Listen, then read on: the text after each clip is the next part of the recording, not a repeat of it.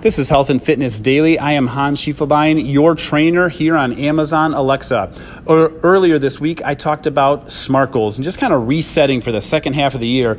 And this morning, I am training with my client, Kelly, and uh, she had some thoughts about you know her reaction to my challenge for having a smart goal she actually brought it up before i told her about this skill that i recorded yesterday so kelly share with our audience your your take and your encouragement for the audience on your SMART goal. Hi, I'm Kelly, and yes, I'm a live person. I have worked with Hans for a few years, and we've set a SMART goal of me walking to the Capitol from my home.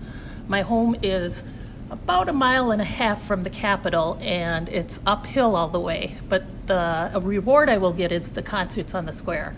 It's the first obtainable goal that I've set outside of the gym and I think it's going to be a success. And I'll let you know when it is. I love it. I love it. So, you know, that may or may not make sense for you guys, no matter where you're listening to this. But, you know, we're not talking about lifting weights. We're not talking about running a mile. She's talking about something that means something to her from her house. She wants to work to a certain place. She cannot do it today. And so she's training. She's putting the action steps together so that you know, at the end of a certain amount of time that we've delegated, the last concert on the square here in Madison, she's going to be able to walk to it. So, very applicable applicable goal, Kelly. Great, I love it. And uh, you know what? Now we're on the record, so we're gonna have to check back for that last concert on the square. You have something else to add? And make sure you set a goal for yourself because if you don't, you won't reach it and that's the whole thing that makes it realistic. You know, it's got to be um, specific to you. It's got to be measurable. It's got to be attainable.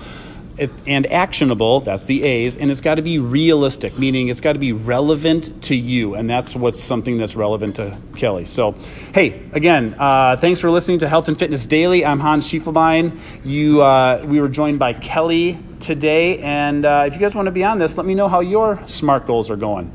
As always, happy training.